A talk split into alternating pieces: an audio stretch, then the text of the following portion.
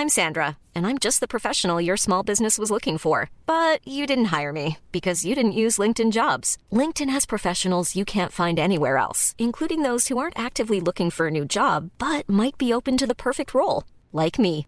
In a given month, over 70% of LinkedIn users don't visit other leading job sites. So if you're not looking on LinkedIn, you'll miss out on great candidates like Sandra. Start hiring professionals like a professional. Post your free job on linkedin.com/people today.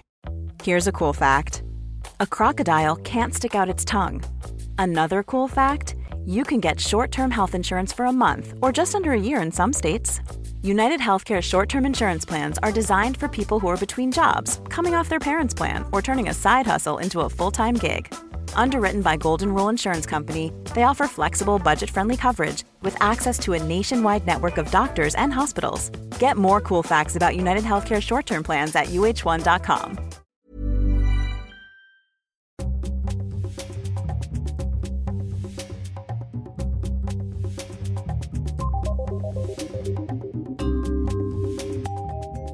Hello and welcome to You're Booked. This week we have a conversation with the king of crime, Peter James. But firstly, I'd love to tell you about my writing club, the Creative Confidence Clinic. If you'd love to make something, but you tend to get in your own head and in your own way, this is the place for you. Some members are trying to write their first book, some are on their 10th, and I'm there for you every step of the way with practical advice and plenty of emotional support. You can find us at creativeconfidenceclinic.substack.com. And my writing course, Write Like a Reader, is back. It starts at the end of this month. I teach over Zoom. It's a very intimate and friendly group. There'll be just 20 of us. I'll teach five sessions covering everything I know about character, plot, pacing, beginnings, and endings. And if you can't make a session, you can watch it as a video catch up. If you'd like to find out more, email creativeconfidenceclinic at gmail.com and I'll send the syllabus over. And if you mention that you're a You're Booked listener, you get a course discount. If you're free and fancy a trip to Kent, the Margate Bookie is coming on the 21st and 22nd of October. Come and meet former podcast guests, including Lou Sanders, Yomi Adegoke, Lucy Vine, Andi Osho, and more. Go to margatebookie.com for tickets and info. I'll be very happy to sign and dedicate any of my books. And if you're a digital reader, my latest novel, Limelight, is a Kindle mega deal this October. It's currently just 99p. It's also topping the charts in humorous erotic fiction a fact I find both funny and sexy. Now to Peter James. He's an international bestseller, best known for his compelling character, Detective Superintendent Roy Grace. I had the pleasure of hanging out with Peter at the Queen's Reading Room Festival, and watching him speaking about his research was so fascinating that I wanted more. We talked about his latest novel, Stop Them Dead. It's all about the dog smuggling trade, but I promise it's gripping, addictive, and completely safe for dog lovers to read. We also talked about Peter's many pets, writing routines, and being inspired by crime. I hope you enjoy. You must get a lot of letters, I suppose now not just post letters, but there are so many ways that people can get in touch. Yeah, it's interesting. I would say that if you get a letter, it's almost certainly going to be from somebody probably upwards of 80. Yeah, I mean, I get, God, I mean, two to 400 a day, I guess. But we, we reply and we'll, and we'll say that, you know, that if it's something particularly smart or needs to reply for me, I'll reply myself. Otherwise, my kind of team will reply. But we make sure everybody gets replies. And, and anything that's interesting, I, I, I always get to read. And I love it. I, have I've learned a lot from uh, comments from readers. You know, somebody writes to me and says, James, James, thought you did your research, but you've got this procedure on operating theatre wrong we'll go back to that person and say, great, next time I write an operating scene, would, would you take a look at that chapter? Uh, so I've built up a huge research file from just people mm. writing and pointing out mistakes, which is great. And that couldn't, couldn't have happened 30 years ago because, you know, somebody would write to your agent uh, and, and they'd probably write to the publisher. It would, go, it would take you a month before the, the letter even reached you. I used to publish awful fan mail. I, I love it. You know, I think my Brilliant. favorite was James James. I read on your cover that you, what, you were compared to Michael Crichton and Stephen King. Let me tell you, you're not as good as either, and you never will be. Thanks. Gosh, that's that's brutal. That yeah, I've had a few quite frank, wonderful ones over the years. I think I did, Bob Stine told a wonderful R.L. Stine. He had a wonderful one, which is, "Dear R.L. Stine." I've read 37 of your books. I find you boring. That's fabulous. And you know, no, you don't, clearly. Oh, you've got a lot of time on your hands. Can we please talk about R.L. Stine because he that he's not an author I expected to be the first author that you mentioned, but huge, huge part of my my young reading and I think listeners and um, their sort of their first introduction to books. Did you meet the man? Yeah, many times. I, I um, was on the board at Thrillerfest in New York for a number of years, and Bob was also on the board. And every July during Thrillerfest, he hosted a wonderful supper party at his got this amazing. It's like a house in the sky. It's like an, an apartment, but it's just a stunning, uh, just off the um, West River, uh, and he's a real character. He's just he's just he can't open his mouth without being funny. In a, in a wonderfully kind of droll way, and, and we had an we had an evening one time where we were just comparing fan emails, and another one he told me was um, Dear R.L. Stine, I, I, I, read your books and I, I do like them. Can you tell me something? Do you have hair? Did the letter writer include their age in their signature? It's lovely when you meet somebody who is a complete legend. And sure, when I was a kid, I kind of read him too. And, and he's actually even nicer than, than, than the person you imagined he might possibly be. To write for that audience, I think you do need to have that humour and that quickness and I think those books are so beloved because they're funny and they're unexpected as much as they are sort of, you know, dark and strange, because that's how you think when you're a child. And I guess as well, you'd hope, I mean, it sounds like not always, but when you're writing for adults, there's an element of respect and, you know, I hope trying to say something appropriate when you're in contact with your, your writing idol. But, you know, kids have no such filters. And also, I think adults forget kids are incredibly gruesome and interested and you know and I think two authors that really kind of got that is, is Bob Stine and also Roald Dahl. And you know when I've given talks in schools uh, you know they sit there you know kids you know 10 8 10 12 they sit there you know looking bored out of their trees until, until I get on to postmortems and then, wow, their, uh, their eyes light up. You know, one will run out and throw up, but 99 of them were like and riveted. I always remember about death and, and, and how, you know, in Victorian days, if, if somebody, a member of the family died, they'd be laid out on, in their coffin and probably put on the dining table. And the kids would walk around and they'd play in that room and they'd sort of look up at grandpa, whoever it was. and they kind of get used to it as part of the process of life. And, today, the moment somebody dies, and I remember it with my own dad back in 1986, you know, by the time I got to my mum's house, his body had already been taken away.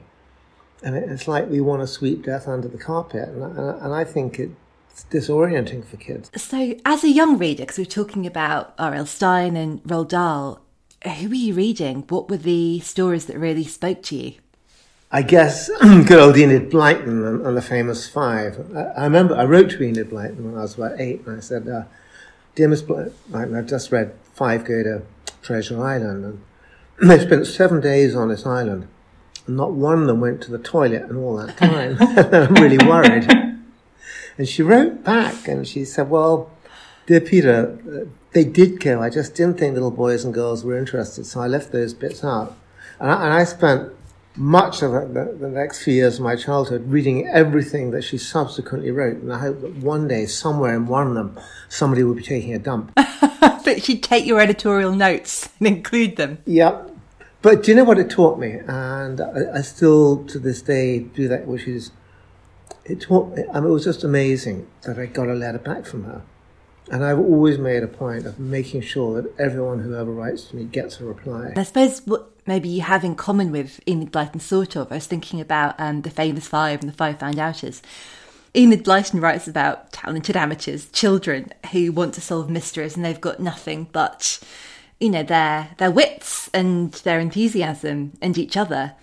And I guess that people you know, obviously, you know, Roy Grace is a as a policeman, people love him because they think they can solve the crime alongside him. It gives them that opportunity to to get involved, especially when they get ahead of him. give them a little tease. I love doing that, letting them get ahead of him and then actually kind of pulling the rug sometimes. It's a very satisfying thing for a reader to experience that exquisite frustration. I think we're all fascinated by crime. Um, and, and I think that you know, there's a lot of different reasons why we enjoy crime fiction, but I think certainly one of them is is the sheer solving of the puzzle. I think the other is I think we're fascinated by murder because we're all capable. You're capable of murder. I'm capable of murder. You know, we've all got the tools. We've got our bare hands. I'm sure you've got a few knives in your house. I'm sure you've got a bin liner for disposing of a body. Uh, you know, we all have. But the, the difference between, say, you and I and the person that kills and gets away with it, it fascinates us. And, and I think we always wonder, is there a difference? And if so, what is that difference? What is the difference that enables somebody to, to kill and, and, and get away with it and then perhaps go on killing? I read somewhere, I correct me if this isn't true, but that you read possibly in the Times, but shortly after Ian Fleming died, someone in the newspaper said, what are we going to do for, for crime novels and spy novels? You know, there, there, there aren't any, there aren't people writing them, and that set you off. Yeah, it set me off, but a, oddly enough, in, in the wrong wrong way. I, you know, I, I desperately wanted to be a writer, uh, and I wrote my first three novels in my late teens. I wrote the Great British Novel when I was 18. Uh, the best present. Congratulations! Thank you. Luckily, Nobody else thought it was, and it never got published. But my dad gave me the best birthday present ever. On my 17th birthday, he bought me a little portable electric typewriter and this battle axe of a lady teaching me to touch type. And she'd stand over my shoulders and she'd cover all the keypads up with sticky tape. And if I looked down, she'd hit my fingers with a ruler. And, Don't look! And it taught me to type really fast. So I wrote these three novels, and, and all three of them didn't get published. It did get me an agent in New York, but that was it. I, I, then got involved in television and film for several years, and it wasn't until I was about 28 and I met my then to be wife, now long ex wife, and she said, When are you going to write this novel you've been talking about ever since we met? And I read this article. Ian Fleming had died, and there was a shortage of spy thrillers, and I thought I could do that. So I wrote this slightly tongue in cheek spy thriller called Dead Letter Drop. And to my, my then agent in New York had died, I discovered. But I got a new agent in England, and to my amazement, I got a two book deal. And it was probably the best day of my life when I got that call from him. And then the worst day of my life was the day the first book was published. So I ran around all the bookshops, and it wasn't anywhere on sale. And I discovered they'd printed like 1,800 copies, and 1,500 had gone to libraries. So like 300 hardbacks sold throughout the whole UK. And, and the book didn't sell, and the second one sold equally badly. And I was really despondent. And I was at a party, and I poured my heart out to another writer called Lizzie Buchan. She was working at that time at Penguin, writing jacket blurbs. She's gone on to become a very successful novelist herself. I thought I remembered, I knew that name from somewhere. Elizabeth Buchan, is that her? Yeah, she was a friend of my sister in law at that time. And she said to Darling, why are you writing spy thrillers? She said, What on earth can you ever know about the world of spies? You know, people who read are intelligent and, and they don't just want a story, they want to learn something about the world, about life, whatever. You're up against people like John le Carre who've come out of the security services. What can you tell the world about espionage? Nothing. She said, find something that you're passionate about. And literally, a week later, we got burgled. And a young detective came to take fingerprints. And he saw my first book and he said, Oh, if you ever want research help with the police, give me a call. And he was married to a detective, and my then wife was a, was a lawyer, and we became friends. And, and they invited us to a barbie at their house. Twelve of their friends, all police officers, response, traffic, homicide, SOCO. And I just thought, wow, nobody, from a writer's perspective, there is nobody sees more of human life in a 30 year career than a police officer. And that was the start of it. I did want to go back. This is uh, an unconnected question, but another thing I read about you and I'd love to ask you about because I don't know if it's true or not, but I really, really hope it is. Am I right in thinking that you worked for Orson Welles in a domestic capacity? you are right. I was at film school um, back in 1969, 70, and I was living in a I can politely describe it as a converted garage off the Fulham Road. Uh, my dad gave me enough money to pay my share of the rent and food and um, my train fare to, to, get to college. and I met this very posh girl I, I wanted to invite out to dinner. And so I had to earn some money. I wanted to take her to a smart restaurant. And I, saw, I was just walking down Fulham Road and I saw an advert a newsagent said, cleaner wanted to apply Mrs. Welles. 10 shillings an hour, which is about, probably about 10 quid an hour in today's money. So I rushed round there, straight there, and, and knocked on the door. And this very elegant lady, it wasn't a grand house, it was a nice London townhouse. Mm. And she sort of said, I, I was really expecting a female, to be honest. I said, I can clean, honestly. And she said, all right, I'll, I'll pay you for three hours this morning. Can you clean the kitchen? So I said, fine. So I go in the kitchen and, and not wanting to sound in any way grand, I had virtually never been in the kitchen at my parents' house in my life. We had a, a full time cook because both my parents worked and, and a family business together. Uh, you know, that was back in those days when, when people did. And I was like flummoxed. And so, I, anyway, I, had, opened the cupboard doors and I found this packet of Flash. And I remember that Flash used to be advertised on television all the time. All around the house, sprinkling with Flash. So I read the instructions, put Flash into a basin, and I cleaned the kitchen with it. And she came in three hours later and she was impressed. And she said, okay, I'll, I'll, I'll take you on for a month's trial. Um, three mornings a week, three hours. I thought, wait, can we start tomorrow? I said, sure. So next day, at this house, I'm on my hands. She wanted me to do the skirting board in the hallway. So I'm on my knees with my trusty flash, cleaning the skirting board. And suddenly there's a whoomp, and all this post comes through the letterbox. And I scoop it all up, and it's all addressed Orson Welles. And I, am not always the sharpest tack in the box. I don't connect this to Mrs. Welles. I think idiot postman, he's put this through the letterbox. and I'm about to tell her when the front door opens and in he walked in this long coat and this big hat, like a and he looked down at me like I was something the cat had dropped. And I'm going like, I'm, I'm at film school. I, I, I, want to be, I want to get in the film. Maybe. And he like stepped over, he said, good morning, stepped over me and walked up the stairs, boom. Uh, so anyway, I, I, was back two days later and I was so excited. I knew what I was going to say to him, had it nailed. I arrived, he's not there. I, would even kind of written my kind of resume out and, and, I, and I, I, I was going to say to him, can I please uh, I'll work for you for free. Can I just uh, be, be do anything menial you need me to do? Uh, and his wife said, "Oh, he's gone off to America to make a movie and won't be back for five months."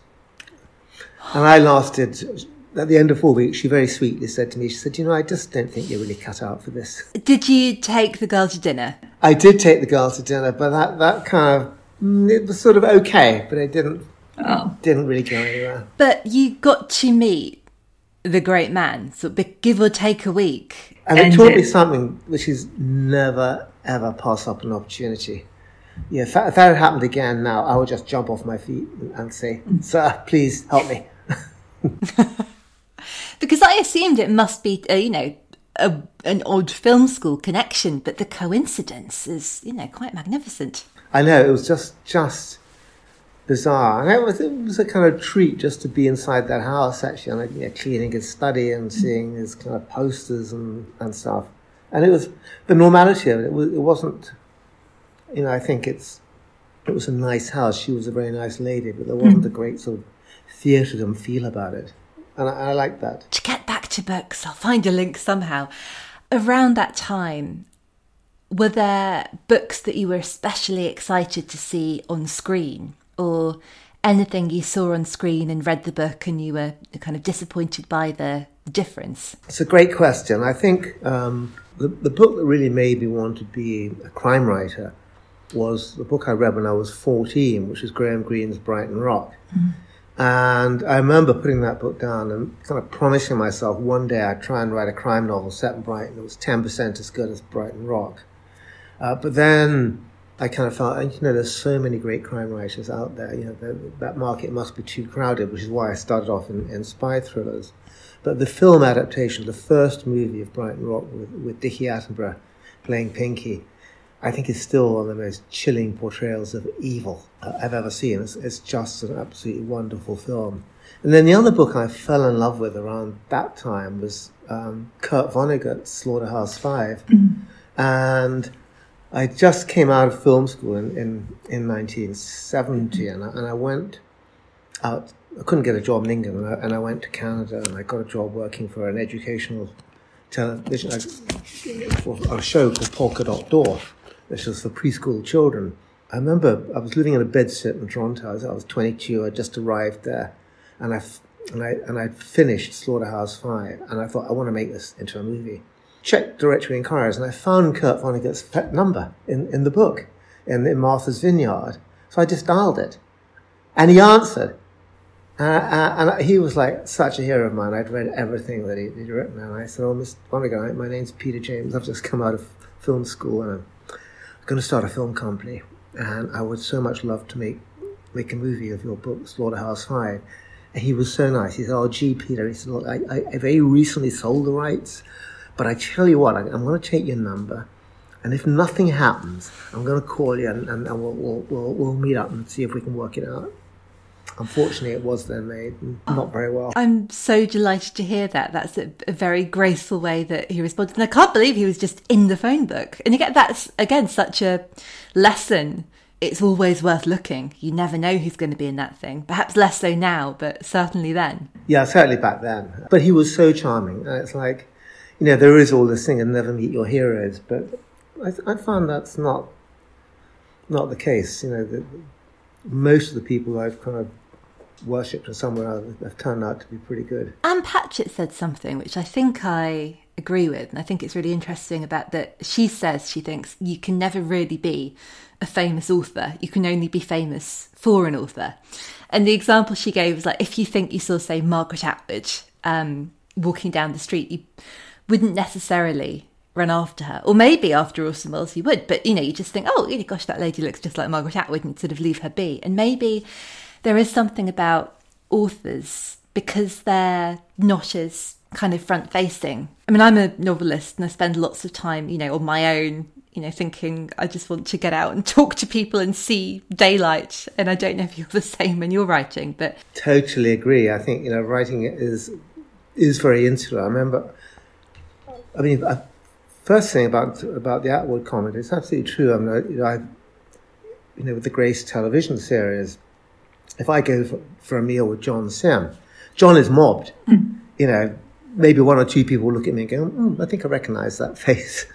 And, and again, we had Shane Richie playing Grace in a stage play a, a few years ago. And Laura and I, my, my wife and I, and, and Shane going out for drink, Shane would just be mobbed.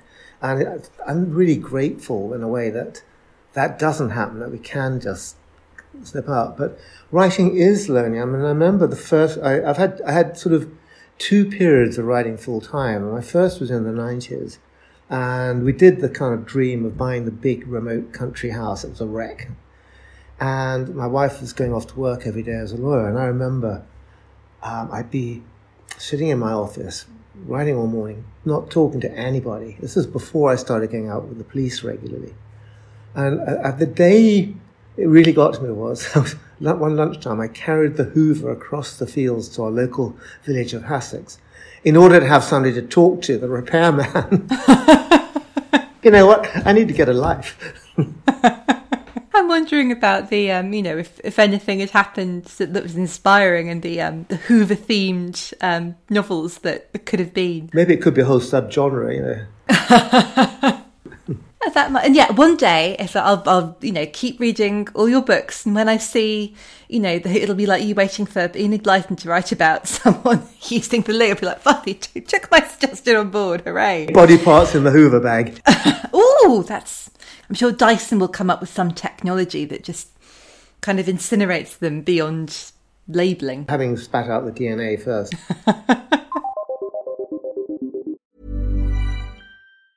When you're ready to pop the question, the last thing you want to do is second guess the ring. At Bluenile.com, you can design a one of a kind ring with the ease and convenience of shopping online. Choose your diamond and setting. When you find the one, you'll get it delivered right to your door. Go to Bluenile.com and use promo code LISTEN to get $50 off your purchase of $500 or more. That's code LISTEN at Bluenile.com for $50 off your purchase. Bluenile.com code LISTEN. A lot can happen in three years, like a chatbot may be your new best friend But what won't change? Needing health insurance. United Healthcare Tri Term Medical Plans, underwritten by Golden Rule Insurance Company, offer flexible, budget friendly coverage that lasts nearly three years in some states. Learn more at uh1.com. Quality sleep is essential. That's why the Sleep Number Smart Bed is designed for your ever evolving sleep needs. Need a bed that's firmer or softer on either side? Helps you sleep at a comfortable temperature? Sleep Number Smart Beds let you individualize your comfort so you sleep better together. JD Power ranks Sleep Number number 1 in customer satisfaction with mattresses purchased in-store. And now, save 50% on the Sleep Number limited edition Smart Bed for a limited time. For JD Power 2023 award information, visit jdpower.com/awards. Only at a Sleep Number store or sleepnumber.com. We'll be back with Peter soon, but now it's time for my Steal of the Week. I've chosen O Caledonia by Elspeth Barker. This is a novel I've just discovered, and I feel as though it's been part of my life forever. It's the tragicomic story of Janet, dreamy, awkward, impossible for her parents, but easy for her readers to love.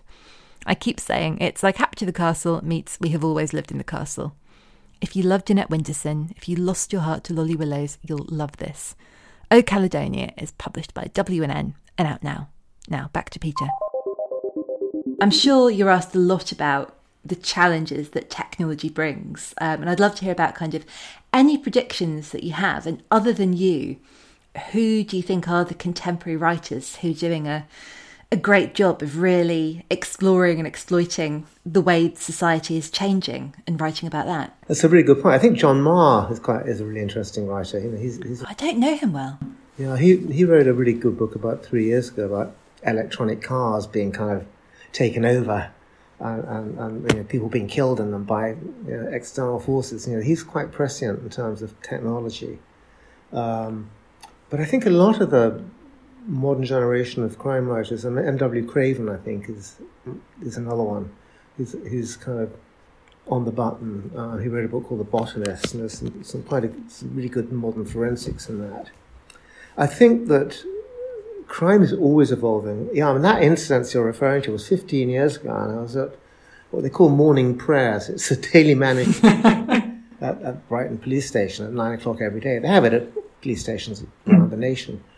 And they, all the kind of key inspectors used to sit round a table. Now it's mostly done by teams and they'll review everything that's happened in the city in the last 24 hours. And, and the command, then commander of Brighton Hove, Kevin Moore, turned to me and said, You've come on a historic day. This is the first day since records began.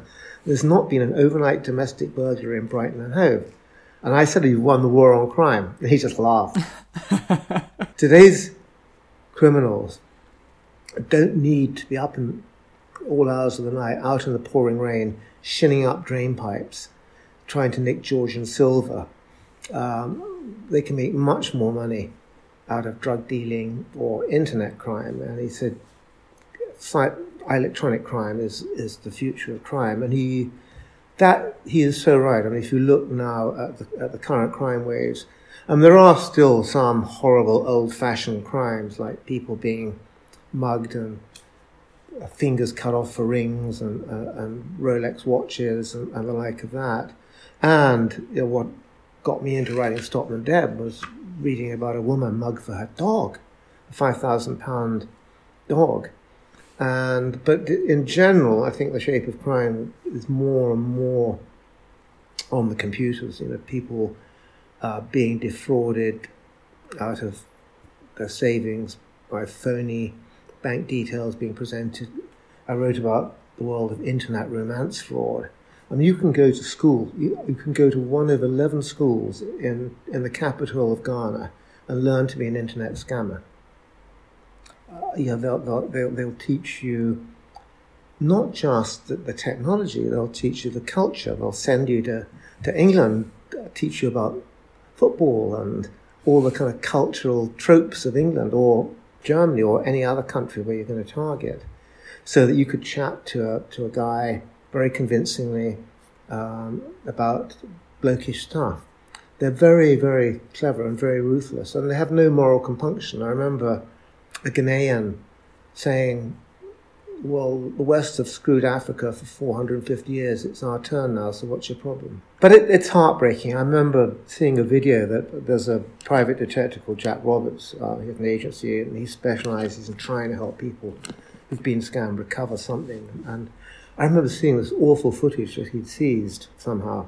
And it was an 88 year old American guy who'd been conned out of his life, everything, like $450,000 on the phone to the scammer that, that had done it. And it was a guy pretending to be a woman in Ghana. And the guy was dancing around like this. And the, the guy, the elderly guy is saying, gee, you know, you, you, you got every penny, you got all my fun money, you got, you know, $482,000. Could you even just let me have $5,000 back? And that is every day of the week something like that is happening. It's just extraordinary. What you hear now as well about you know sort of deep fakes and voice because I think that's it's voices, isn't it? That that's such a a fundamental human that that's what we respond to and that's what we trust, which I guess brings us back to Stop Them Dead and. You know, I think that's such an emotive issue to write about animals, uh, and I know you are a, a huge animal lover, and um, I believe again this is things things I've looked up on the internet about that you have um, many, including an alpaca, I believe. We used, we used to have five alpacas. Um, unfortunately, we live in Jersey now. When we moved here, we couldn't. They're a banned animal because of carrying a TB risk, and there's no 100% vaccine. Yeah, we had alpacas and emus. Uh, we have over 100 animals now here. We've got uh, pygmy goats, oh. two dogs, two Burmese cats. Uh, we've got about 60 different breeds of hens, uh, Indian runner ducks, rescue. We've got four rescued rabbits, two rescued guinea pigs, uh, about about fifty budgies and finches. Um, I just love I love having animals, I, and I do want to just say one thing about Stop Them Dead is that. I, know a few people have been concerned, saying, "Oh, we couldn't read a dog a book about it showing any anything any hurt to dogs." I I am a massive dog lover. I couldn't write any scene depicting a dog being hurt, so I can assure anyone listening, no, there's no scene that I've written that would disturb any any dog lover. You know, I've written about nasty people, but I've not written anything nasty about anything happening to a dog. I think that's definitely worth, you know, reiterating and putting up top. I might put it in the intro because I, you know, I'm the same and I have lots of friends where you sort of, I think there might even be a website about that, the sort of, you know, films and books. And if you love dogs and it's just that you might want to avoid this. Um, but I've just read the new Jilly Cooper book, Tackle, with an exclamation mark. And I've always loved her because her books are just full of animals. And in, massively unexpected but typical Jilly style. It's all about um, a football team, and there's um, dogs come on and do um, football demonstrations before every match to kind of you know cheer the crowd and you know the, to delight any children watching, which. I don't think would ever really happen in the Premier League, but I was very happy to suspend my disbelief.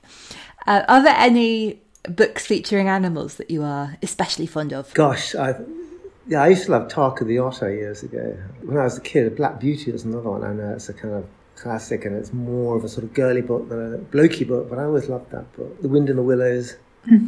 uh, you know, that's always touched me. Um, I, I, I think The Wind in the Willows, those characters just yeah. never ever age really, do they? And I think that what they're you know, it's about the most human emotions and human experiences of, you know, frailty and anxiety and pomposity and maintaining a friendship through all of that. Um, and I think, to me, one, one of the things I love about animals is that they live much, you know, they really live in the moment. And, you know, they, I, you wake up in the morning and there's some terrible news, something happening in Ukraine or the Manchester bombing a few years ago, and you wait, I, I go down and I hand feed the the goats popcorn and cheese crackers, and, and they they're just sort of almost grinning, and they don't know all the shit that's going on in the world, and it's very grounding. Um, I, I, I, really love that, um, and I mean it was it was fascinating writing Stop Them Dead and, and uh, really learning about a completely new area of crime. Laura and I have always sort of joked, and, I, and I've tended to have people who don't like dogs as villains in my books. always in the past. So it was a great opportunity here. Was there anything that really surprised you when you were writing this that I don't know, you probably don't want to give away anything that could be construed as a spoiler? No, there were, there were a few things that really surprised me. And the first, I guess, big surprise was I read a newspaper article about this woman who'd been mugged for her dog in, in a Brighton park. And I had a meeting with the, the chief constable, Jo Shiner, who is a massive dog lover. And she astonished me. She said, you know, organi- lockdown has pushed up the price of dogs insanely. The organized crime gangs in England are now making more money out of dogs than drugs. And you know, they get caught with drugs, it's a five to 15 year sentence. With mm. dogs, they probably won't even get a custodial sentence at all. And she introduced me to the head of their, they have a good, really good, effective rural crime division, a, a sergeant called Tom Carter running it. And he was telling me more about how the gangs operate. And then I had a meeting with the RSPCA and one of their senior inspectors, Kirsty Withall. I'm patron of the RSPCA in the Brighton area. And she told me a really astonishing fact, which was that there's a particular kind of blue French bulldog shade of colour that all the A-list celebs crave. And if you have a breeding bitch in that right shade of colour, hundred thousand pounds, and the, oh my goodness, the puppies twenty five thousand each. So it doesn't. It's not hard to see why it's become such a massive crime area. But then I think the thing that really shocked me most of all was the realize the discovery that England has been, as we know, has been free of rabies since 1920. Uh, there's only been one instance in the British Isles since then, which was somebody in Scotland who'd been Britain abroad and, and died of rabies. Mm. There's a real RSPCA are really scared that the amount of dogs today, because the crime's carried on long after lockdown and the value of dogs is still high, people are smuggling loads and loads of dogs daily in from Romania, which has the highest incidence of rabies. And without any spoiler, I have a, a seven year old girl who gets bitten by a, a rabid puppy in, in, the story. I tried to find out more about rabies, but no doctors here in England the UK don't know about it because we haven't had it for a hundred. Yeah. But what I did learn initially was that rabies is 100% fatal uh, unless you have been vaccinated in advance or you're vaccinated within two days of being bitten by a rabid animal.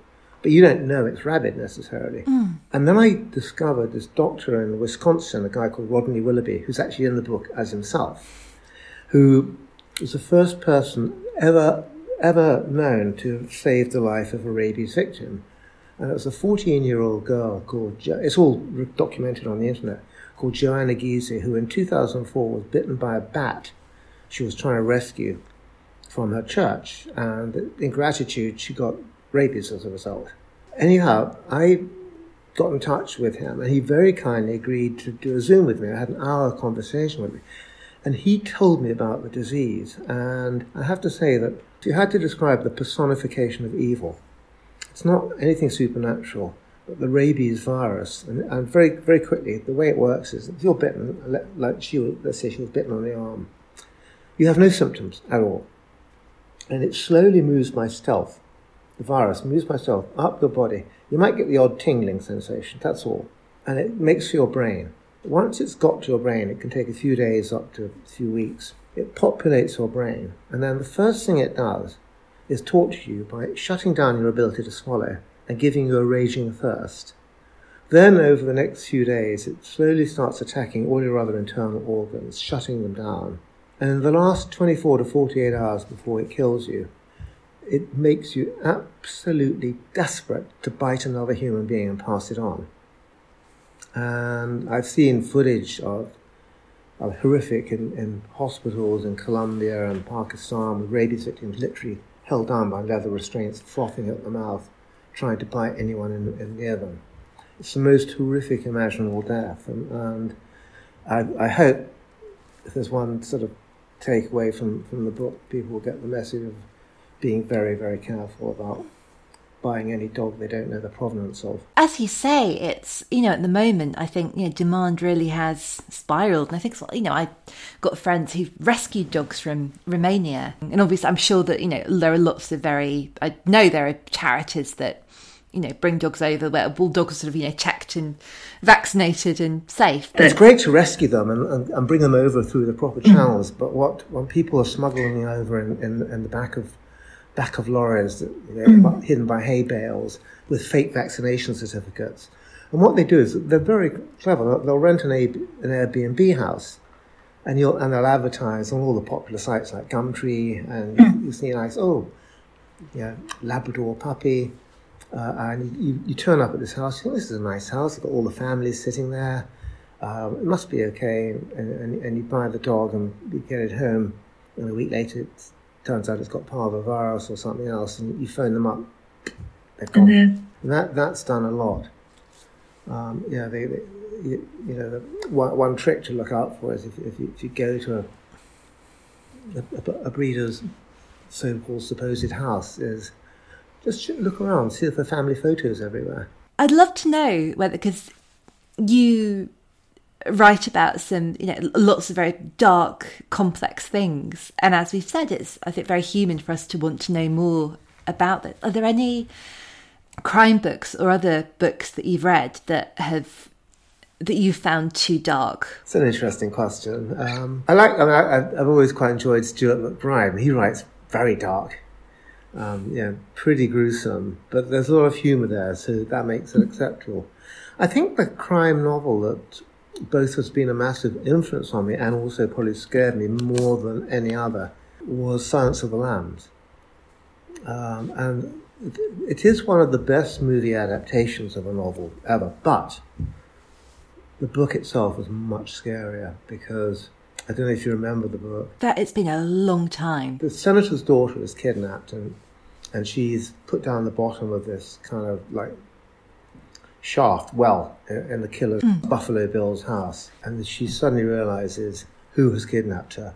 This is the guy that, that skins people and, and wears their skins, and she's going to be the victim. And I was reading that at night, and I had to stop reading it and actually pick up something else just to sort of go to sleep because it it, it's, it was so got into the terror, the real terror mm. in this mm-hmm. girl's mind. That was probably the strongest ever. And I think you know what I, I you know I am I do write about scary subjects, but I try to make them always powerful. I don't believe in you know I, I I started my kind of film career at one point making horror movies, and um, I don't want to write horror books these days. I want, I want to write a novel that examines the kind of human condition and which does portray the crimes of our modern world, but without making anybody want to throw up or be too scared to read the book. I did. I remember when Dead Simple, my first ever Grace book, was published, and I was on tour in New Zealand. Uh, I was in a bookstore in Hamilton, in, in the middle of the North Island. And the story is about a stag night prank that goes wrong, and the groom to be, Michael Harrison, is put in a coffin in remote woods by his mates who are going to come back and dig him up in two hours' time. It's a prank to pay him back for all the pranks he's done to them. And, and they drive off and they all get wiped out in a car wreck.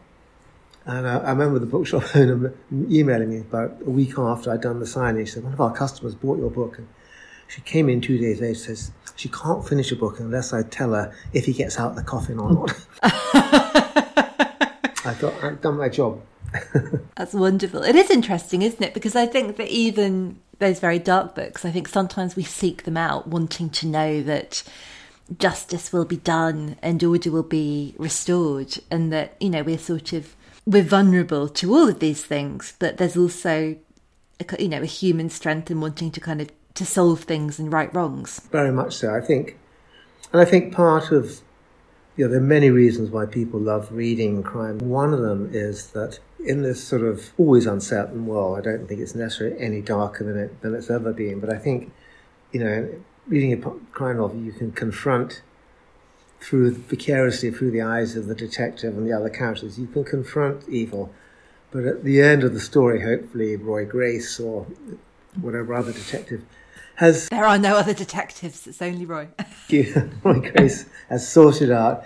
He's put everything back into order, and suddenly the world seems a slightly better and safer place. I'd love to hear about whether there are any books on your pile that you're excited about, or if you've got any reading plans or books coming up or anything you're reading at the moment that you're enjoying? Yeah, I'm just actually reading a just uh, book that was sent to me. She's um, called Natalie Timbali. She wrote a book called The Nail Studio, um, but then this is called the. It's about an agent, about a theatrical agent. It's wonderful. Really enjoying it. And then I read a an amazing non-fiction book recently called Humankind: A Hopeful History by Rutger Bregman. Oh, that's a great title. It's a brilliant book. Um, you know, he takes the sort of the, the thesis that we all think that civilization is a very thin, thin veneer, uh, but he says uh, it's not. That human beings are fundamentally good.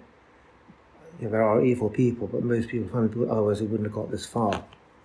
Uh, it's one. It's a fascinating read. One of the thing quote very quickly. One of the things he quotes in the book is fascinating stat that in battles throughout the 20th century, only around 20% of soldiers ever fired their guns because they actually didn't want to kill people. That's astonishing. Uh, and, and, also, he, he, he found a real life Lord of the Flies. And he said that Golding was a depressive alcoholic who didn't like people. And he found a, a, a kind of a carbon copy of it happened in Fiji about 50 years ago. A bunch of middle class teenage kids stole a fishing boat for a prank, and, and the broke down and they drifted and they spent a year and a half on a rocky atoll. And when they were rescued, they were in really good condition. They'd organized themselves brilliantly. If two of them fought, they'd be separated for four hours. They'd have to come back, shake hands. It, it, the book is, is it, it's fascinating for giving a different perspective.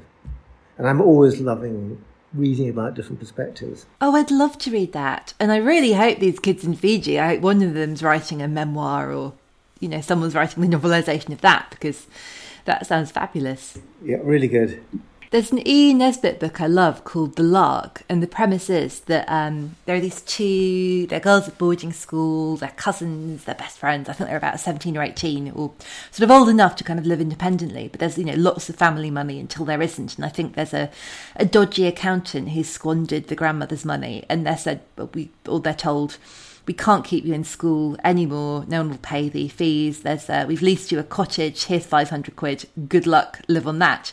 And at the very beginning, they sort of have a talk with each other and they say, we have got to, if we're going to make a go of this, we have got to be kind to each other. And there's, um, I'll paraphrase it horribly, but they talk about how in couples and romantically, when people start kind of cheesing each other, there's a fine line between being fun and being cruel. And they say ultimately, our friendship has really got to be based on a mutual respect and a mutual kindness because we can see this as an awful, awful misfortune in the end of life as we know it. We can see this as an adventure, but we've got to have really good spirits and a shared civility if we're going to make it work. Oh, interesting. Yeah, it's kind of parallel. Mm. I must read that. Oh, I mean, she sort of, you know, brings us back to Enid Blyton, I guess, and um, groups of children. I mean, I, it's easy to say this, you know, at the um, in my late thirties in 2023, but I think Nesbit is the um,